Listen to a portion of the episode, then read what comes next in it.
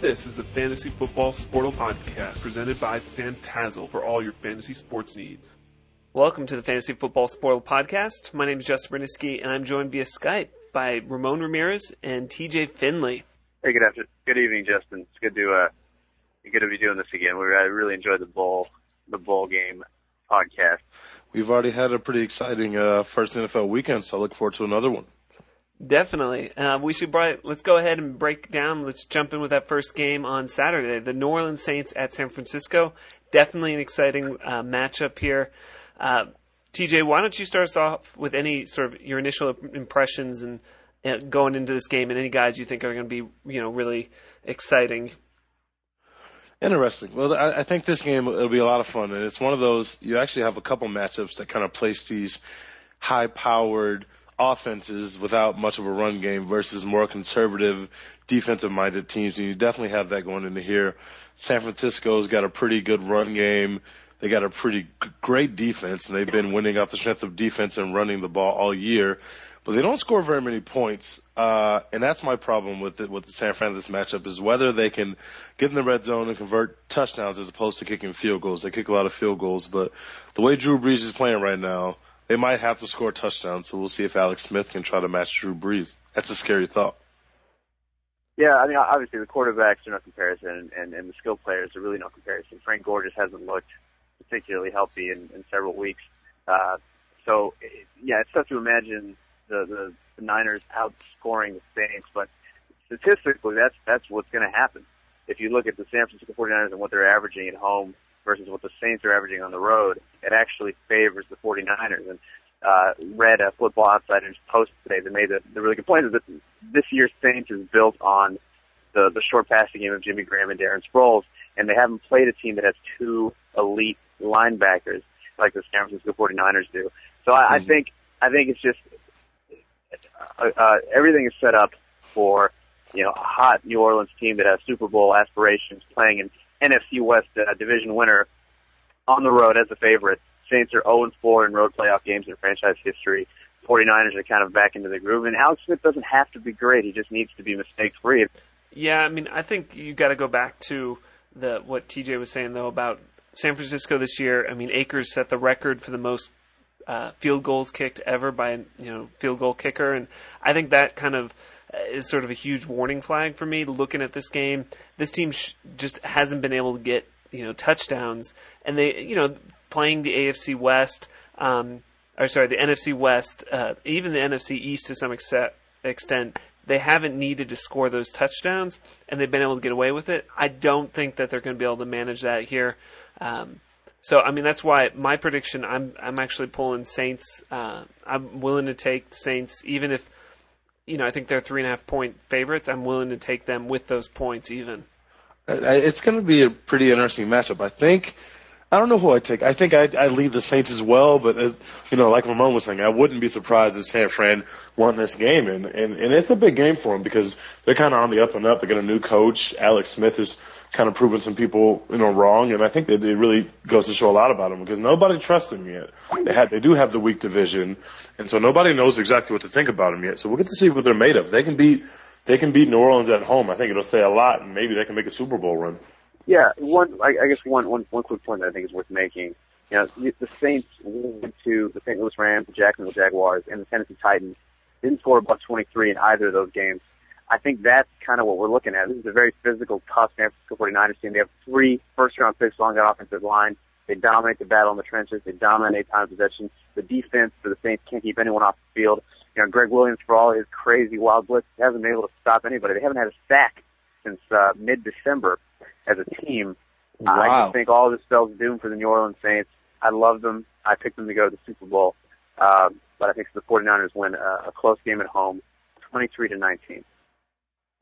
Wow. All right. Moving on to the Saturday night game, we've got Tebow Mania going up to New England.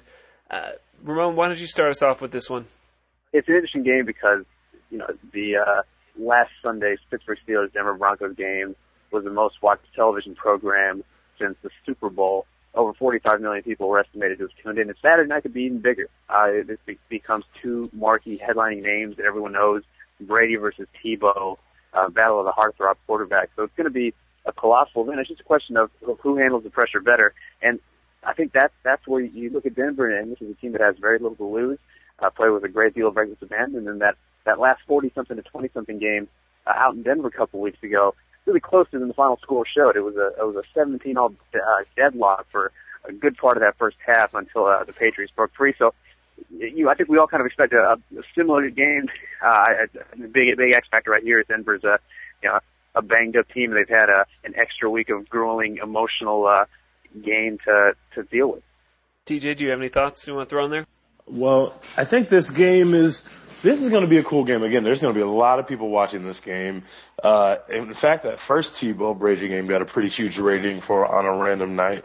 And it's going to be good. I think the Patriots offense should be able to move the ball on that Denver defense, so the Denver defense is not bad at all. The biggest question for me is, are the Patriots going to be able to stop the run game? And that Patriots defense is really bad. And they look bad, but they probably are even worse than they look, given the fact that Tom Brady, it makes them look good, and they've won a lot of games this year. They're number one seed. But I think that defense is really bad, and that Denver team should line up and literally just pound the ball, and they shouldn't throw the ball. I think Tebow threw the ball 31 times in the game last Saturday. I think the sweet spot's going to be for Tebow to throw between 15 and 19 or 20 times in this game and just line up and pound the ball and make the Patriots step up and stop you.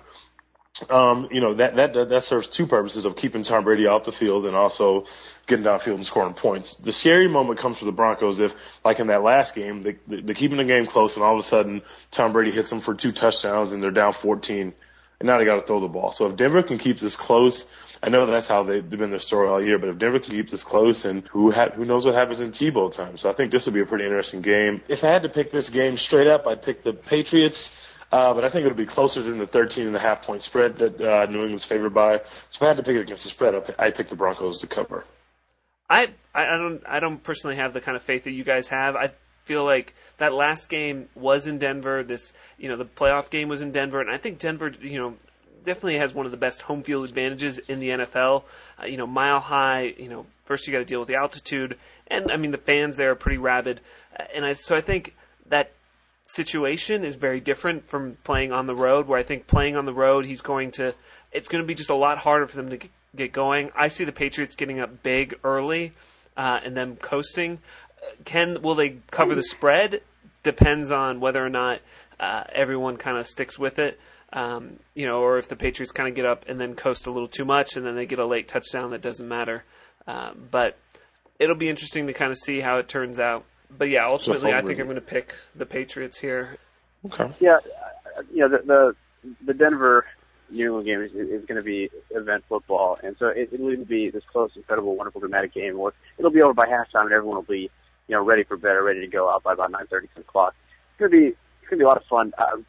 The Pittsburgh Steelers lost to the Denver Broncos because they treated Tim Tebow like he was a child, and they made Tim Tebow beat him deep. Remember, he was 10 for 21, but he had, I don't know how many passes for over 30 yards. So it was kind of a ridiculous, wild up-and-down game. I don't see New England playing the Broncos offensively in similar fashion. We all kind of expect Bill Belichick to come up with something. But this is a Patriots team that's had kind of a history of coming up short in big games. Obviously, you think about the perfect Super Bowl. You think about the 0-6 team that lost in the divisional round to the Broncos.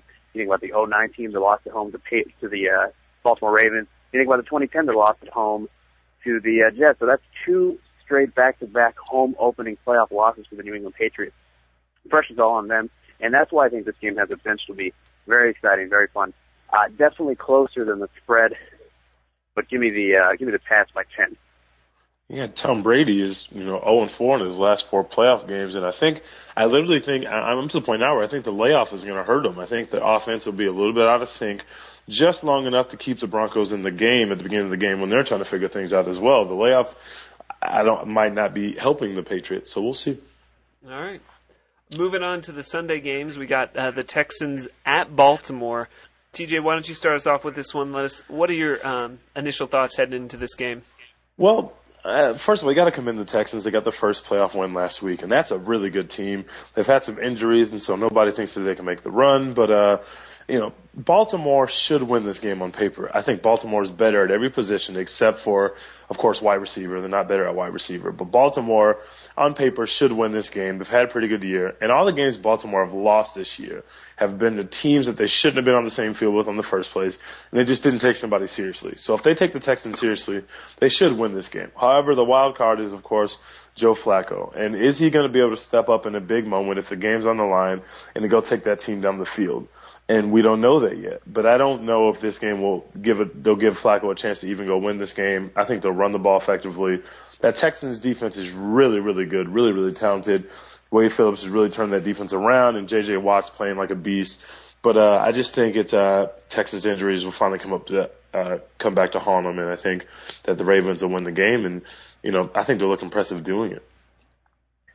Yeah, it's hard not to agree. I think this game, and TJ hit the nail on the head, it's going to be which Joe Flacco shows up. Is he the guy that's going to sling deep bombs at Torrey Smith and sort of decide he wants to attack you with Anquan Boldin and complete something like 6 or 7 straight passes to Boldin like he did earlier in the season? Or is it going to be the Joe Flacco that has meltdowns against the Cleveland Browns? I mean, and it's just tough to say. And that whole sort of era of quarterbacks, Mark Sanchez, Joe Flacco, Matthew Stafford, Matt Ryan, all those first-round picks from a couple of years ago, Sam Bradford. These are overachieving kids that we all sort of praised as just being beasts in the short term. But eventually the learning curve comes to an end, and I kind of feel like we're at the end of the rope for a lot of these guys, Joe Flacco being the prime example.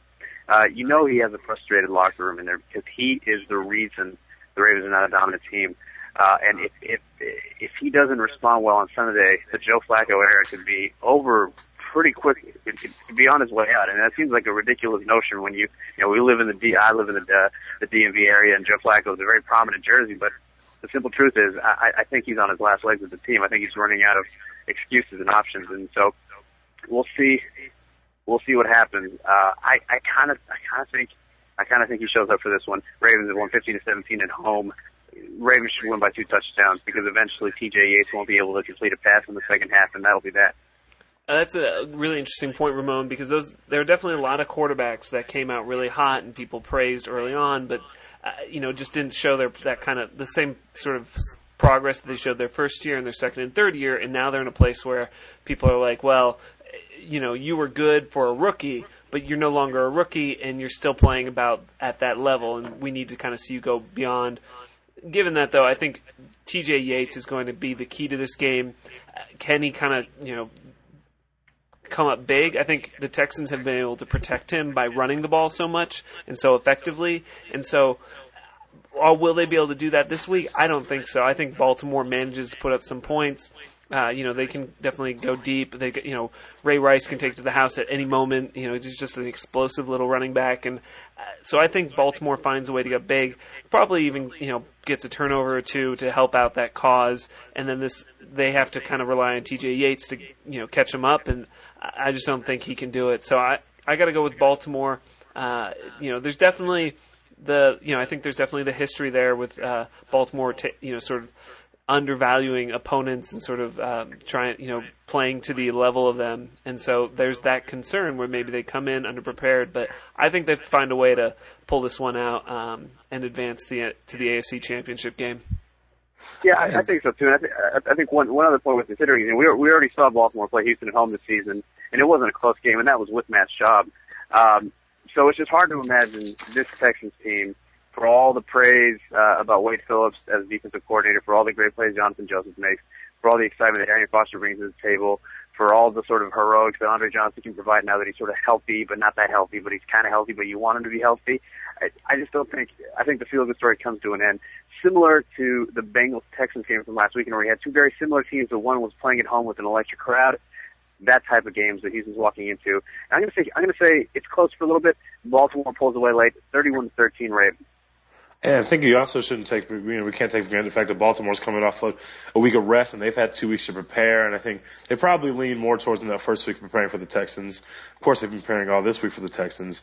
And also, I think you're right. The Ravens, they have to show us something. They're a number 2 seed. They won a lot of games this year, and yet nobody thinks that they can make that run. So they can, in that second half, we're going to have to use this to show people, hey, we're coming, and we can go to New England if we have to and win a playoff game, or, you know, we can have Denver come in here and win a playoff game if we have to. But I think the Texans, great story. It's just not usually their year with all the injuries, but, you know, we'll be looking out for them next year. Definitely. Yeah. All right, and then moving on to the game of the weekend, at least as far as this podcast is concerned, the New York Giants going to Green Bay. I think this is a key moment when we need to definitely disclose that TJ and I are both big Giants fans, and Ramon is a Cowboys fan. So I think, Ramon, why don't you go ahead and lead us off with this one, because you're probably going to be able to give a somewhat unbiased, although I think you do have a little bit of dislike for the Giants, so you maybe are a little more biased than I'm giving you credit for. No, I actually dislike both teams equally. I hate the Green Bay Packers. I hate teams that sort of project values and project being better people than you are because of what they embody and what they personify. They're one of the most bandwagon teams in the league, and just like the Cowboys, just like the Steelers. So, I absolutely detest the Green Bay Packers because at least the Cowboys have no preconditions about being better people that represent a simpler, happier time in America. That being said, I think eventually I would like to see, just as a fan, I'd like to see the fan of the Cowboys, right? Like, you always want the team that you almost beat to do really good things because then you can sort of pat yourself on the back and feel good. So obviously it'd be nice to see the Giants go in there and win like they did in that 2007-2008 season in that iconic NFC Championship with all those weird Lawrence Tynes field goal attempts. I think what's going to happen is that the 15-1 team went to dismantle the 9-7 team. Packers have, they've been the front-running team all season, and then they sort of quietly went away. And all of a sudden, people feel like they can go and beat the Packers. And we've seen this happen in the past. You know, we had the Saints go 13-0, end up 13-3, and a lot of people thought the Cardinals could go in there and win. And this was just a couple of years ago. Similarly with the Colts, I think the Giants have a lot of good things going. Most notably, Victor Cruz and Pierre Paul, two revelations this season that have been the difference in that tough NFC East race. But Eli Manning has a gross, ugly air game in him that you can just kind of feel coming as a football fan. So I think the Packers win this one fairly easily. I don't even think it's as close as it was last time. Give me the Pack 38-20. Interesting. I think. All right. Well, first of all, I am a Giants fan, but I want to point out some things that scared me about this game. One, the Packers. They're 15-1. They're a good team. They have played earlier this year. The game was close. The Giants really kept it close, and it was actually the game that kind of got us on that win streak that got us into the playoffs because we played them really close. At the time, Green Bay was still undefeated, and Eli goes down and scores the game, and then the defense just totally gives up. Our secondary still not playing that well. They look better because our linebacking core is existing now, and it's actually playing well, and of course our defensive line is playing really great. So the pressure's kind of been off the secondary, and that's what the Giants are going to have to do in this game. They have to keep the pressure off the secondary. Aaron Ross will be playing, but he's banged up. Corey Webster's been having an okay year, but he's up and down. But the good thing is that Greg Jennings, although he'll be playing, he hasn't played in a couple weeks, so maybe he'll be a bit slow. But you got to shut down Jordy Nelson. What scares me about the Giants are, one, mostly their special teams. Their special teams are we can't field a punt cleanly, and they've had 3 or 4 guys that they put back there to field a punt. We're not asking for a guy to try to take it to the house. We're literally just asking for a guy to catch the ball and not fumble the ball so we can see if we can get that. And two, Tynes has been really struggling, and it's been really weird to see. He missed a couple field goals in the Atlanta game that didn't end up mattering. He's been missing field goals down the stretch this year, and it's been kind of crazy. So I don't like our chances if it has to end up on his foot. The Packers are – what I do like about this game, this matchup, is that the Packers are very one-dimensional. They make no mistakes about it. They're not going to try to have an illusion of having a running game because they don't. Ryan Grant's not very good. The backup guy's not very good either, and they just don't run the ball very well. So the Giants will know they can pin their ears back and have that pass rush coming at Aaron Rodgers, and that works to the Giants' advantage. We don't have to worry about stopping the run like we had to do against Atlanta last week. We can bring all the pressure we want to. I don't know who I think is going to win this game. I'm really on the fence. I was pretty sure the Giants were going to beat the Falcons. I don't know. I think this will be a good game. I think it'll be close, unlike Ramon. I think it'll be close, but at the end of the day, it's going to be who has the ball less, just like it was last time, I think. And if Eli has the ball less, I think we'll go win it. If Aaron Rodgers has the ball less, I think he'll go win it. So I think it'll be a pretty good back and forth game. I actually, I mean, I've got a little bit of belief. And maybe I'm, pulling the wool over my own eyes here, but I have a little bit of belief in the Giants here for a couple reasons. I think they're going to pull out that Super Bowl strategy where, I mean, during the year when they played the Patriots in 2007, that was, similar. I think it was 38-35 outcome with the Patriots winning. Then they went, and that Super Bowl was low scoring because they established the run game.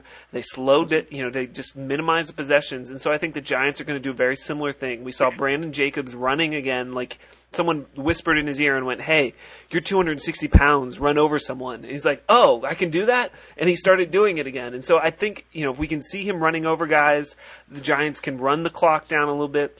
I disagree with Ramon in that I don't think Eli is necessarily due for a bad game. He's been playing a lot better. He's been a lot smarter with the ball. He's not turning it over. He's making smart decisions, and his receivers are healthy. So much of the year he's been, Manningham's been out. Cruz kind of emerged. So he's been dealing with like two targets all year, and the fact that he hasn't had more turnovers this year is somewhat remarkable, particularly because, you look back to last year when he had all those turnovers.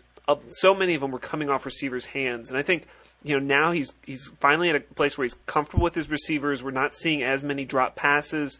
And so we're not seeing the kind of turnovers that killed them in that first game.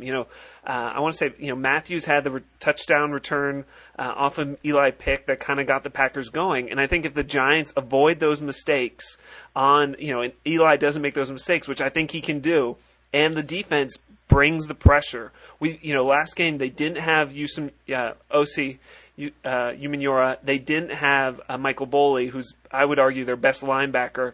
And I think the addition of those two players, plus Pierre Paul has just been getting better and better as the year has gone along. I think the defense is able to come up big. This Packers defense doesn't scare you. They're 32nd against the pass. They can be taken, picked apart by Eli and these receivers. And so I think. Because they slowed the game down, I think defense is going to come to play. I think it ends up a relatively low scoring. I don't think either team gets into the 30s, and I think I'm going to go ahead and say the Giants win this one. I think something working in favor of the Giants also was what you were saying about their targets. You have Manningham, who had a pretty big game last week, including the touchdown. He's been pretty bad all year. He's been banged up. He actually dropped a game-winning touchdown in two games this year, one of them being in that San Francisco game. And he's really been having a rough year. Nix has been having a rough month, I would say, but he also really had a good game last week. And Victor Cruz didn't have that good of a game. So if Eli can get all three of those guys to be clicking at the same time, which hasn't happened all year, if we can have Cruz, Nix clicking, and Manningham clicking against a really bad secondary for the Packers, I think it get ugly really fast, because Eli's literally had 1 to 2 targets every game. If he can get Ballard getting the ball, the run game going, and have all three of those receivers getting open and catching the ball when he puts it in their chest, I don't think the Packers have a chance. But we haven't been able to put a game together like that all year, so we'll see. Yeah, I think you guys are sort of describing the perfect storm here. I certainly agree that the Giants are a hot team. Giants are a really united team. Giants are playing for the coach. Giants have a lot of talent, especially on the defensive line. Giants have healthy receivers. But I think you guys are sort of overlooking the biggest mismatch on the field, and that these Green Bay receivers, even without Greg Jennings, going against this porous New York Giants secondary that my boy Tony Romo sort of sliced and diced during two consecutive games. I think that's the biggest mismatch on the field. I think that's where the Giants, even if the receivers emerge, even if Eli gets going, even if Eli throws for 400 yards and 3 touchdowns, Aaron Rodgers is going to have more. So I think I just don't see a path to victory for the Giants in this game. And I think the biggest factor, because I'm a very emotional gambler, I was ready to bet on the Giants, certainly against the spread, and even to win outright. But then we have the sort of the tragic, unifying, terrible story of the offensive coordinator, some passing away this weekend, and just kind of an unthinkably horrible environment. And you have that Green Bay crowd, famous for the fact that Lambeau Field is in a residential area. When you go, you have to park in neighborhoods, and you have to tailgate with people that live there, and everyone kind of hangs out. When you talk about community coming together after a tragedy, I just don't see Green Bay slowing down. I see them completely focused. I see them completely sober, and I see them winning handily, 38-20. All right. Well, we'll agree to disagree, I guess. Yeah. So I guess winding down the podcast, I feel like it might be sort of wise and smart to look at the storylines and see what we're looking at with some furthering questions. A couple of things that I'm looking at. Sunday in Green Bay, is Matt Flynn the best player on the field? Dude, I mean, honestly, here's the thing. Like, what's probably going to happen, like, in this game, and the San Francisco 49ers and the Green Bay Packers seem kind of like that's the lackluster NFC Championship game that we're going to get. Like, we'd all love to see the Saints play either of those teams. Like, the Saints Giants or Saints Packers would be like a ton of fun. But I just feel like the ugly, crappy, nobody likes you 49ers are going to win at least one game. You know what I mean? Teams like the Niners and the Ravens always win like one game, and they just kind of like, next thing you know, they're on your championship Sunday docket, and it just kind of pisses you off, you know?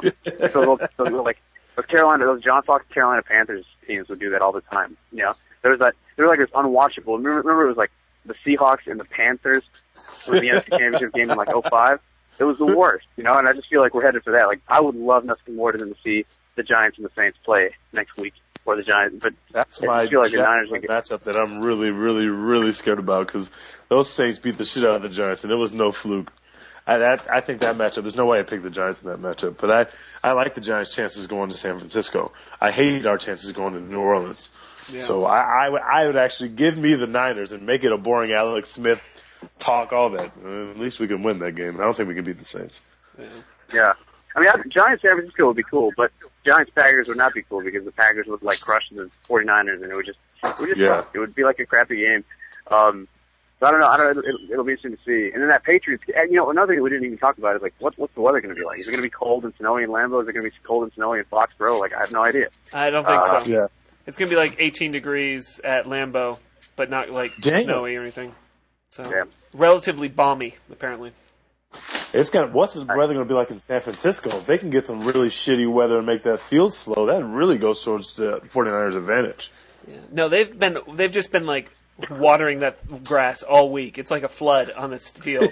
Good. Like that's what they need to do. Literally, all the gamesmanship you can think of. Just make the field as possible, and the Saints have no chance. Here's one. Which seminal hip-hop scene will prove to be the best? So, because we have New York, we have San Francisco, we have New Orleans, we have Baltimore, we have all these cities with like super important hip hop scenes. They're all playing. Green Bay, Houston, Green Bay, of course, a real crucial hip hop. Green Bay, yeah, Green Bay, yeah, exactly. Gentlemen, do you guys want to go ahead and plug anything here at the end of the podcast? Yeah, just Ramon Ramirez, look for me in the Washington City paper. Follow me on Twitter at 1000 grams spelled out, and we'll talk sports. TJ, I'm at Terrence Jr. Nothing to pub, just follow me on Twitter, and I look forward to a pretty good weekend of football, and go Giants, man. Yeah, TJ is definitely very active on Twitter, so make sure you follow him. Ramon, you've always got great content out there, so make sure to check him out. And I'm at Jay Berniski if you want to catch me on Twitter. And as always, make sure you check out all the fun, exciting fantasy games. If you're into the gambling, if you want to... you don't want to pick games, but you want to pick players to play, you think will do well, check out Fantazzle.com. Lots of great playoff games right now. So, all right, guys. Hey, always a pleasure. Good talking to you. I'll talk to you soon. All right, let's do it again next week, y'all. All right, sounds good. Right on. Take it easy, guys. All right. Thank you for listening to the FantasyFootballSportal.com podcast. For more content, check out FantasyFootballSportal.com or Fantazzle.com for all your fantasy sports needs.